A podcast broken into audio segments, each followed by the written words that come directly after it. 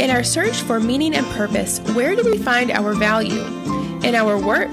In our things? In our pleasure? Join us on Sundays as we learn from our current series, Chasing the Wind, a study on the book of Ecclesiastes. Uh, good morning, River Riverbend. Can we, I don't know about you guys, I needed that this morning. Can we just give the worship team and our, our God a round of applause? Have you ever found yourself in a lone or a bad situation, maybe flat tire side of the road, maybe in a dark alley all alone on the wrong time of the night kind of thing? You ever found yourself in a bad spot? How many of us have been there at some point? Right? Um, how would that have situation gone differently for you if you weren't alone? How would that have situation gone differently for you if you had a friend, your spouse, your, your, your, your, your brothers, your sisters, somebody close to you? How different would that situation have been had you had somebody with you? This morning, we're continuing our series on the study of Ecclesiastes. Uh, we're going to be in Ecclesiastes chapter 4. We're finding out what chapter 4 has to say about the importance of doing life together in community. It doesn't strike me as odd that we had an unexpected four inches of snow on Sunday morning, the day we're supposed to talk about the importance of being in community with each other. So, whether you're joining us at home online, I hope you're shoveled out. We miss you here. We'd love to see you here next Sunday. Please join us. Uh, but for those of you guys that made it in, thank you for making my heart full and braving the clear roads and being here with us this morning.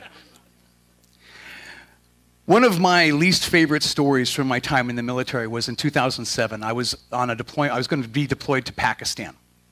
Through some sort of weird situational administrative issue, my travel documents were not in order. So my platoon, my SEAL team, had to leave ahead of me. And as the lone medical representative, it was important that I got there, but obviously not as important that I leave with my team. So I spent the next two days getting my travel documents in order and this, that, and the other thing. And finally, I was able to get on the road. But it was this really, really arduous journey. So, number one, as the senior medical department representative, it was my responsibility to carry the box of narcotics fentanyl, morphine, all the high value, super pilferable, the stuff that people like to take in and use on their side journeys and stuff like that. I had to have it in this cool little black pelican case with a big, huge silver padlock on it. Big, you know, nothing, nothing inconspicuous about that, right? My journey took me from Norfolk to Reagan in, in, DC. From Reagan, I had to drive to Dulles, which, if you've ever done that before, you know how miserable that is. From Dulles, it took me to Heathrow, and at Heathrow, I realized they told me, Sorry, son, your backpack and your narcotics box can't go on the plane. You're only allowed one carry on item. I really wanted to check the box of narcotics. I really did. Problem is, I couldn't it was my responsibility to make sure that these things got there safely. So I checked in my backpack, you know, took my toothbrush out, took my roll pillow out, took my book out, fit it in the little box, and I'm like, okay, cool. Make it from Heathrow to Doha, Qatar. Doha, Qatar is this small little island country in the Persian Gulf. Uh, it is a Islamic nation, and they are dry, meaning there's no alcohol. There's limited internet activity, and I promise you, the box of narcotics I was carrying with me was not welcome. I almost didn't make it through customs. I had to get pulled aside. It was very, very awkward. You know, I was going on deployment to Pakistan, so like they told me to grow a beard. That's where you guys laugh because you guys know I can't grow a beard, especially now that I have am recovering from cancer. Like there's no such thing as a beard happening for this guy. They told me to grow a beard and grow my hair out long. Problem is, if you grow up in America, if you eat like an American, you look like an American. There's no place in the world you can't go where people say, you were well fed and well taken care of. So I'm in Doha, Qatar. I am the only American in the airport for three hours with this big black box and a big silver lock on it that says, Ooh, what's inside? I paced the airport indefinitely looking for a corner to hide, and I couldn't. I even called my wife. I'm like, hey, just chilling out in Doha, Qatar. Nothing going on here. My team was so far ahead of me, it was just a lonely, lonely, miserable place. Maybe your situation wasn't like that. Maybe it was something as fortunate as a flat tire on the side of the road. I would have loved to trade places with you. the challenge with that situation, in any situation like it, is that we are alone. And I don't know about you guys, but when I read through the biblical narrative, God is always creating us to be in community. You read through Genesis 1, God creates, He observes, and then what does He say about it? He says, That's good. Separates the heavens from the, the earth and the water from the skies and the land and the animals. And He steps back and He says, That's good. And then He gets to His pinnacle creative genius. He creates man. And he steps back and he puts man in the Garden of Eden, and everything's looking great and it's beautiful and it's lush, and he goes, hmm. Genesis 2:18 it says the Lord said, "It is not good for the man to be alone. I will make a suitable helper for him." See, it wasn't enough for us to be in community with God by ourselves. There was a missing component. There was a missing component. And so God made him a helper. He made Eve. And they were together and they were in perfect harmony, all three of them walking through the Garden of Eden. Life was good. We were not designed to be living life alone, folks. I know you introverts, I have one at home. I know you introverts might disagree with me on this, and I respect your disagreeing opinion. You're wrong. Um, God created us to be in community. God created us to be in community. Community with Him first, with each other second. And that to me, ladies and gentlemen, that is why what we are doing right here is so important. Those of you who have been walking with Christ for a long time, you can there's nothing I'm going to read for you this morning that you probably haven't read before. But it's different because you're in community. For those of you who've been walking with Christ for a really really long time, there's probably nothing that you're going to hear, a song that you're not going to sing that you haven't done at home. But there's probably someone who hasn't been walking with Christ for a really long time who's sitting close to you who needs your influence who needs your shoulders to rub with their shoulders, who needs your story to speak into their lives. That's why we do this on Sunday morning, folks. This is so important. Community is so important, and that's what we're going to talk about today. In the garden, we had perfect community. We messed it up, though. Not going to lie, we messed it up. It all went south when Satan was able to do the one thing that Satan does best get us alone. When, God, when Satan is able to separate you from community, he is winning the war. He may not attack right then, but he will get you. Like a lion waiting for that one antelope or that one gazelle to fall behind, he will get you. He might let you climb the ladder of success really, really high. He might give you everything that your heart desires or allow you to get those things. But I promise you, he will swipe that ladder out from underneath your legs before you're looking because you're alone. I mean, but that's what we do as a humanity, though, isn't it? When you do bad things, what do we do? When our kids do bad things, we have a, a new dog at home, an 18 week old dog. She's an American Bulldog. She's beautiful. She's very challenging. She's very challenging. When she does something wrong, what do we do? We set her aside. Where's my teachers at? There's some teachers in this room, right? When your, te- when your student does something wrong, you set them aside, right?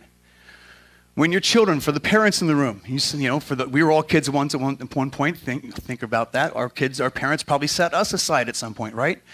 What do we do in society if you're really, really heinous?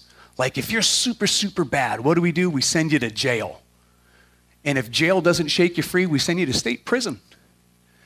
And if state prison ain't bad enough, then maybe we can create this thing called AdSeg, where we can separate you for 23 hours a day alone in a cell by yourself, no human contact. They don't even touch you when they bring you the tray of food, they slide it through a hole in the door. The worst thing that we can do as a people is to segregate people from another, to separate them. That's why things like racism and ethnicism and, and social economic diversity is so bad sometimes because we separate people into the other when God created us for community. And that's what's beautiful about church because every socioeconomic ethnic group is represented in church on Sunday morning, or at least it should be. Martin Luther King once said that the most segregated place on a Sunday morning was the church at 10 a.m. Hopefully, we're working our way back from that. The worst thing that we can do, though, is to kick people out, to excommunicate people, to send them to jail, to send them to places really, really far, far away. It's the one thing we can do to wreck somebody's psyche. And as a culture, no thanks to COVID, I'm sure, we've become more isolated than ever, whether it's polarized because of our faith, polarized because of our politics, polarized because of our opinions about whether to get the jab, whether not to get the jab. Please check all that stuff at the door, by the way, because we're here to worship God together. Amen. In a Harvard study titled Loneliness in America, check this out. They found that 36% of adults reported serious loneliness, meaning they felt lonely frequently, almost all the time, or all the time, in four weeks prior to this survey. This survey was conducted in October of last year. This included 61%. I'm speaking to crew. Where's my crew kids at? 61% of young adults aged 18 to 25 felt seriously isolated. Especially, where's my mom's at? 51% of mothers with young children feel isolated and alone. The numbers get worse than that. It's not the most devastating thing, in my opinion. 43% of young adults, crew, I'm looking at you, report increases in loneliness since the outbreak of the pandemic. About half of the lonely young adults surveyed reported, get this, not one person took the time to seriously, genuinely ask them how their day was in a way that made them feel cared for. Is that real? You guys feel that? It's okay if you say yes or no. Be honest. I know that my. Uh, my 19 year old daughter feels that up in college, up in Johnson and Wales. She feels that. It's real for her. If somebody had just taken a few minutes to ask how they felt in a way that made them cared, how would that day change for them? People, we have to, we, we must do better. God's deepest desire is to be in community with us. And so if you have a Bible or a Bible app, or if you're following along at home, it'll be on the screen for you. Ecclesiastes chapter 4. We're going to be in Ecclesiastes chapter 4. It's going to be up on the screen. Let's read this together. Again, I looked and I saw all the oppression that was taking place under the sun. I saw the tears of the oppressed, and they have no comforter. Power was on the side of their oppressors, and they have no comforter. And I declared that the dead who had already died are happier than the living who are still alive. But better than both is the one who has never been born, who has not seen the evil that is done under the sun. Ouch. Let's think about that for a second. It's better to not even be born than to see the evil that is done under the sun. I don't know about you guys, I've seen some pretty heinous and horrendous things in my lifetime, but it is still better that I am alive with my wife, with my kids, with my family, with my community here. I was excited when I woke up this morning not because there was four inches of snow. That actually kind of slowed me down and frustrated me because I was really looking forward to being here, to being with you, to singing worship songs together that I could have sung in the car by myself, but it wouldn't have affected and changed my heart the way that being in community this morning did. Ecclesiastes, it's a collection of Solomon's wisdom teaching. It's a collection of his life experiences.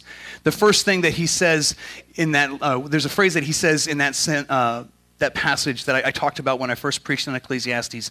It's the phrase under the sun. If you can highlight just three words, under the sun. Under the sun gives us the parameters of where, uh, where Solomon was trying to look for meaning in life. And it's the wrong place. If we look for the meaning for life, if we look for meaning, purpose, and, and, and, and, and, and joy under the sun, we are going to be left empty handed. We're going to be left wanting to know where the rest of our coffee is, or where the rest of our tea is, or why the bowl of cereal doesn't have more cereal in it at the end. Okay? I mean, if we're looking for life's purpose under the sun, it all goes away because it's under the sun. God is eternal, heavens are eternal, life with Him is eternal. Moses, uh, I'm sorry, uh, Solomon sees the oppressed, people he was oppressing with his own law to build his own temples, to build his own riches. He was oppressing them, and he saw them, and they had no, no peace, no comfort, no comforter. I mean, reading through this passage, I don't know about you guys, but reading through this passage says, man, maybe, maybe, maybe Solomon was the original, you know, nihilist before Nietzsche. Maybe he's like, hey, this is cool, let's check this out. But it's not. It's so empty. The truth is that life is better together and it's awful alone. Life is better together and it's awful alone. Let's keep reading in Ecclesiastes 4. It writes, And I saw that all toil and achievement spring from one person's envy of another. This too is meaningless, a chasing after the wind. Fools fold their hands and ruin themselves. Better is one handful with tranquility than two handfuls with toil and chasing after the wind. Again, I saw something meaningless under the sun. There was a man all alone. He had neither brother nor son, and there was no end to his toil, yet his eyes were not content with his wealth. For whom am I toiling, he asked, and why am I depriving myself of enjoyment? This too is meaningless, a miserable business. What keeps us isolated? What keeps you isolated? Well, if, if, if, we go back and we look at the, the first couple verses we just read there, envy. Envy is what keeps us uh, isolated, right? When we're comparing ourselves to others, we are isolated. Comparison is the thief of joy. When we assess how we're doing in life and we realize that we're comparing ourselves to somebody else's success, we don't know what brought them that success. We don't know what they sacrificed to make that success happen. We don't know if they got up at 4 a.m. in the morning and they stay up until 10, 11 o'clock at night. We don't know if they sacrificed their family on the altar of work so they could have all those things for that, you know, hang on, Instagram moment, selfie, right? If your contentment is based on being better than somebody else, having better grades, having a better house, having a better car, having better clothing, having a better closet, having a better music studio, if that is where your contentment lie, I'm sorry to tell you, you're going to be empty-handed. It will never be enough. The second thing that keeps us isolated, it's laziness. It's laziness. When, when in, in the passage it said, you know, fools fold their hands. That's an old colloquialism for laziness. Instead of putting your hand to the plow or putting your hand to the soil or to the shovel, nope, I'm just going to fold my hands and put them in my pocket. I ain't doing a darn thing today. It's that lazy song by Bruno Mars. You know, I ain't doing nothing today. Fools fold their hands and they ruin themselves. The essence of laziness is selfishness. Let's get down to it. The brutal point, right? How many of us have not wanted to go to work, yet we go to work? How many of us have not wanted to write that paper, but we write that paper? How many of us have done the dishes in the sink because you needed something to eat on? Right? Take out the trash even though you don't want to take out the trash. If you don't do those things, what happens? Bad things happen, right? You, you, know, you know, house smells. Nobody wants to come over and hang out with you. There's nothing to eat. There's nothing, nothing to eat on. You know, you, you get grounded because your friends can't come over because you didn't do the paper or finish the schoolwork on time, whatever. I mean, that's laziness. What's the consequence of laziness? Ruin. What's the other thing that keeps us lazy? Greed, or keeps us in isolation. Greed. Greed keeps us in isolation. Just like I said earlier, if you're sacrificing your family, your friends, your dreams on the altar of whatever is right in front of you right now, I mean, you could want something so bad, and maybe you're lucky enough to get it, but at what cost? Random baseball trivia questions. Any baseball fans in the house right now? A couple? Who was the greatest hitter to ever live? No, not Ted Williams. Good call, though. Anybody else? Greatest hitter to ever, ever, ever live? Ty Cobb. Ty Cobb. He had a wife, he had kids. He spent so much time perfecting his stroke at baseball that when he passed away, you guys want to take a guess how many people showed up to his funeral? Three. Not even enough people to carry out the casket. Is what you're chasing worth that? Is what you want worth that? To have nobody show up to remember you? I mean, it's great your kid goes to a private school. It's great that you've got that nice BMW. But I promise you, my son would rather have me home and go to a mediocre school and drive a beat up car than to have me gone 18 hours a day chasing fool's gold.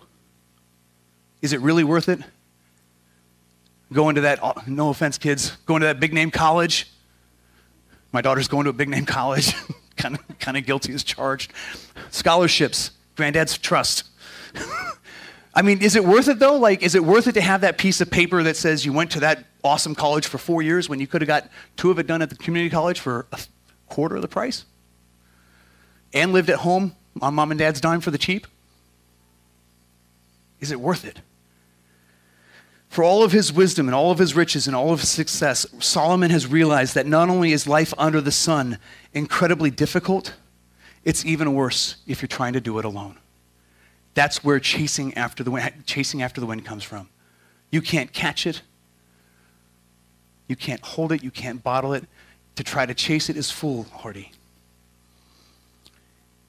If you're alone by choice or by design, I want to ask you, I want to beg you. I'm glad you're here listening to this today. Thank you, Lord, for having that person show up today. Amen. But if you're doing this, if you know people who are doing this, man, just do whatever you can to have a cup of coffee with them, to spend time, community with them, to bring them back from the brink, to speak love, light, and truth into them. And so, what is the cure for isolation? Community, friends, having friends with us, right? So, in Ecclesiastes, uh, verse, in verse 9, we're going to pick this up. It says this. You may have heard this at a wedding once upon a time. Two are better than one. Why? Because they have a good return for their labor. If either of them falls down, one can help the other one up. But pity, I hear Mr. T in this, but pity the fool. Anyone who falls and has no one to help them up. Also, if two lay down together, they keep warm. But how can one keep warm alone?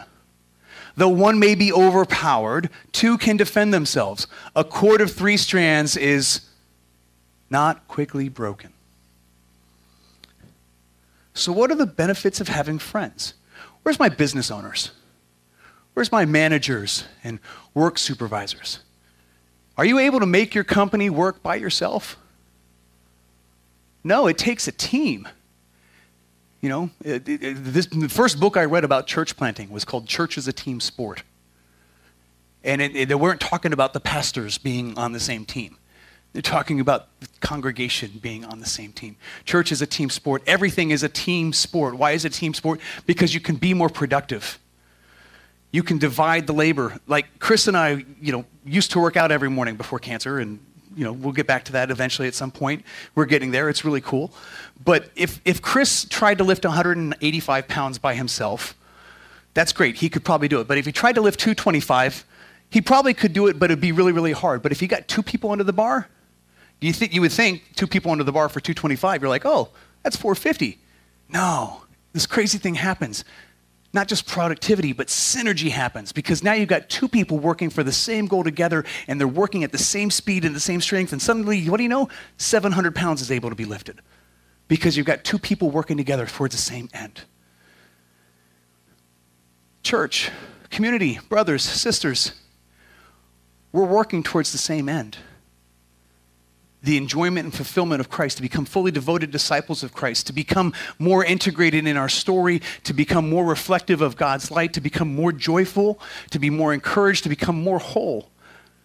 You could probably do that with, with, with yourself at home, but how empty and unfulfilling is it? You know, I know COVID's done this dastardly thing in separating us and making us stay home. I couldn't wait to get back to church together. Where else do I get to see people that I would never see from different walks of life, from different socioeconomic backgrounds that I never get to hang out with? You know, not many people like 80s hair metal and lifting 400 pounds. But because we have this crazy thing called faith in common, we get to hang out together. I get to build bridges. Like I would never met, you know, Matt Utesh, who's like the track coach, you know. I would have ne- never met Jesse and had great conversations about faith and, and relational intimacy people that, that are really cool to me, but I never get to interact with because if I never come to church, I never see them. What's the other thing that having friends can do for us? Comfort and strength. In verses 11 and 12, it says, when one, when one lays down, when two lay down together, you can keep warm. Have you ever gotten into a cold bed? You ever gone camping and had the tent to yourself? Man, you're thankful for that second extra person's body heat in there, even if they have bad gas because you're warm. You're warm. If you're ever, I mean, if you've ever been out and it's a cold night, you know. Usually when I can't, when I hike, I, I, I travel, I don't do a tent, I just do a hammock. And I'm going to tell you, it's comfortable, but it's also really cold at night because it's just me. I got to have some insulation in there. I need, I need to have somebody hanging out with me. You know, like I said, I, I feel like I've heard this passage at every wedding I've ever been to, and there's a good reason for it. There really, really is a good reason for it. This passage is found in every wedding because God intended the covenant of marriage to be the closest reflection of godly community and intimacy. The covenant of marriage is the only place where we see two become one and the whole reflect the whole of God's love reflected in one covenant. Marriage is this complementary balance between a man and a woman where each fills the gaps of the other's needs. My wife and I separate, probably two difficult pains in the butts that are obnoxious and annoying and stubborn. But when we're working together, something crazy beautiful happens. There's a give, there's a take. You know, I'm the free spirit with the money. She's the, uh, the tight fist with the money. And suddenly we have money in our savings account for when cancer shows up and we have to pay the bills. It's pretty cool, right? you know, kidding aside, you know, if, if, if you want to go fast, go alone. Something that I learned when I was in the military. If you want to go fast, go alone. But if you want to go far, go together. Jesus sent the disciples out in pairs. When he sent the 72 and when he sent the 12, he sent them out in pairs together. Why? Warmth, strength, solidarity, productivity, synergy. So, what's my all inclusive prescription for community? If you're not in a Riverbend small group, this is my shameless plug to invite you to become part of one right now. And we have lots of different groups across the valley, lots of different kinds of groups, lots of different groups that meet in different ways. Some folks discuss a book, some folks are doing a biblical study through Mark, some folks just get together and break bread. But this is really important to us as a church community to be known, to be encouraged, and to be sent. Community groups exist for this purpose to be known amongst the community of believers, to be encouraged in the reality of God's gospel, and to be sent to live in alignment with God's purpose if you're not in a community group, like, I really can't any more shamelessly ask you to go join one now. Um, and that's not because I lead one. Mine is on a Zoom, so unfortunately, we don't get to have as great community as, as maybe some of the other groups, but that's by design for now. Our youth group meets on Sunday nights, not today because apparently Sunday's like a Super Bowl something or other. There's like some sort of party happening this afternoon. Some, some, something about guys chasing a ball. I don't know. Um, but Super Bowl gives us an excuse to do the very same thing to gather in community. How many folks are going to watch the game tonight? How many folks are going to watch the game with other people tonight? Right? That's important. Even if you argue about the score, you don't like the colors of the jerseys, you don't like the teams, you don't like the people, the commercials, you've already seen them already anyway. I heard the half, halftime show is going to be great, though, by the way. Um, But you do this together. I mean, wh- where's, where's my real estate agents at? There's a couple real estate agents in the house. Where do people gather? In the kitchen. Why? Because it's not just the food place, but it's where everybody can gather and get a, get a drink and be social and interact. These things are important. They're important to us as a culture. Community groups sometimes gather in kitchens, sometimes they gather in living rooms, sometimes they gather over a Zoom call but they gather consistently. See, the greatest trick that the devil ever pulled was convincing the world that he didn't exist. And once he's convinced you that he doesn't exist, he starts to whisper little lies into you that, that spending time with others is not a worthwhile endeavor. That developing your soft skills, having interactions with other people is not worth your time. If you want to just sit around and play Call of Duty all day long and call it a day, you can. But if you turn off the console and you realize that you're still feeling empty and this, this, this gap inside, it's because you were built for community. You're built to be together. Let's wrap up this passage in Ecclesiastes in verse uh, 13 through 16. It says, better, or, better a poor but wise youth than an old but foolish king who no longer knows how to heed a warning. Youth may have come from prison to the kingship, or he may have been born in poverty within his kingdom. I saw all who lived and walked under the sun followed youth, the king's successor. There was no end to all the people who were before them. But those who came later were not pleased with the successor, because this too is meaningless, a chasing after the wind. How many of us have longed to be Luke Skywalker? You want to be you want to be the person, right? Or you know, you want to be the central character in your story. You want to be the leader, the hero.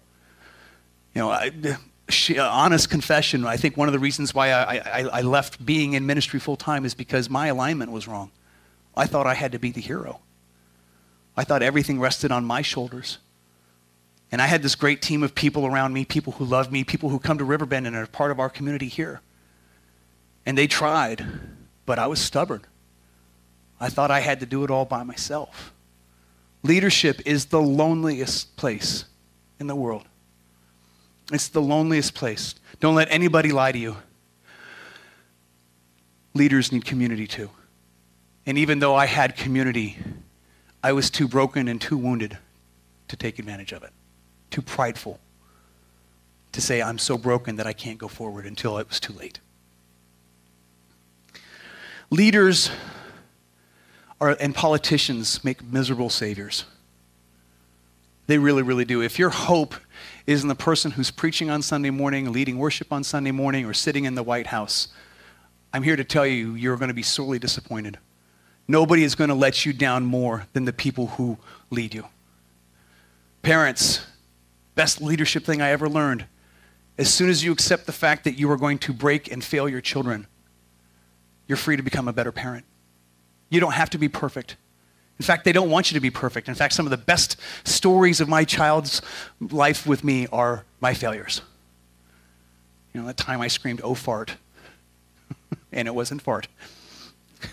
You know, it's a laughing point because it, it shows I'm human. But I will tell you where the loneliest place in the world is. It was on a Friday night on a hill where there were three crosses and our man named Jesus hung on the middle one. That was the loneliest place in all of history because he hung there for you and for me so that we don't have to be alone. God the Father couldn't look at God the Son for the first time in God the Son's life in existence. He was absent the Father, and it hurt him in ways that we will never fully understand. So that we could receive the full grace of God the Father through Christ the Son. The loneliest place in all of history was Christ being crucified for us. And yet he did it. He knew that's what the cost was going to be, and he did it anyway because community is that important. God used that moment to save us, to invite you in. Say, I don't care what you've done. I don't care how bad you've been. I don't care what mistakes you've made. I don't care how ugly the sin is. If you will put your trust in me, if you'll put your hope and your faith in me, we will be through it all together and we will have community. So let's wrap this up. Let's land this plane. God created us for community. We were created for it, to be in community with Him and with each other that, that story in Pakistan I started out with this morning, I didn't finally feel safe until I arrived in Pakistan on a Sunday morning at 7 a.m. And they expedited me through customs. And then they had like two troop carriers and a consulate vehicle for little old me, the medic. And they whisked me away across town till I got to the base where we were going to be training at. And then I saw my master chief and my team, and I fell on the ground on my knees and I said, Thank God I'm safe. Because I had my team with me again. We were created for community. There is no lonelier place than on the cross. The next loneliest place is when you are separated from Jesus or separated from God and Satan is looking for you and he's going to break you. Don't be there. Envy, selfishness, and greed are the things that isolate us. Evaluate your motives, ladies and gentlemen. Evaluate your purpose. If you have an idea or an area of your life that you haven't let others into, you are inviting Satan into that area and you don't even know it. If you have an area in your life that you are not inviting relational community into, that you're not inviting Jesus into, Satan is waiting to pick you off like a wounded hyena. I promise you that. Life is better lived in encouraged in community. We want you to be known, encouraged, and sent. We want you to be in a community group. We are more productive when we are together. We are more transparent when we are together. When we are together, we are a force multiplier. When we pray together, it is a force multiplier. When we worship together, it is a force multiplier. Being in community gives us comfort and strength. God paid a crazy price to defeat Satan and to save you. But while you're on earth, you're in this weird, strange middle ground. And while you're a sojourner, while you're traveling through this place, you weren't meant to do it alone. You're meant to do it in community. So don't believe the lie that Satan doesn't exist. Instead, be aware, find a friend, and walk the road together. Would you pray with me, please? Father, we love you. We do. We ask that the words that were spoken here today were not just rambling mush, but instead words that speak to our hearts, speak to our souls, that draw us close to you, that awaken and stir something in our hearts to be in community with you. Lord, we ask that, that as we're here together today, that you're moving in a supernatural way, that you are building bonds, that you are building strength amongst us. Lord, use this time to build your kingdom. Walk into our paper houses and cut apart the stuff that doesn't belong and fill us with your spirit. We praise you in the powerful name of Jesus, and I invite everybody to say, Amen.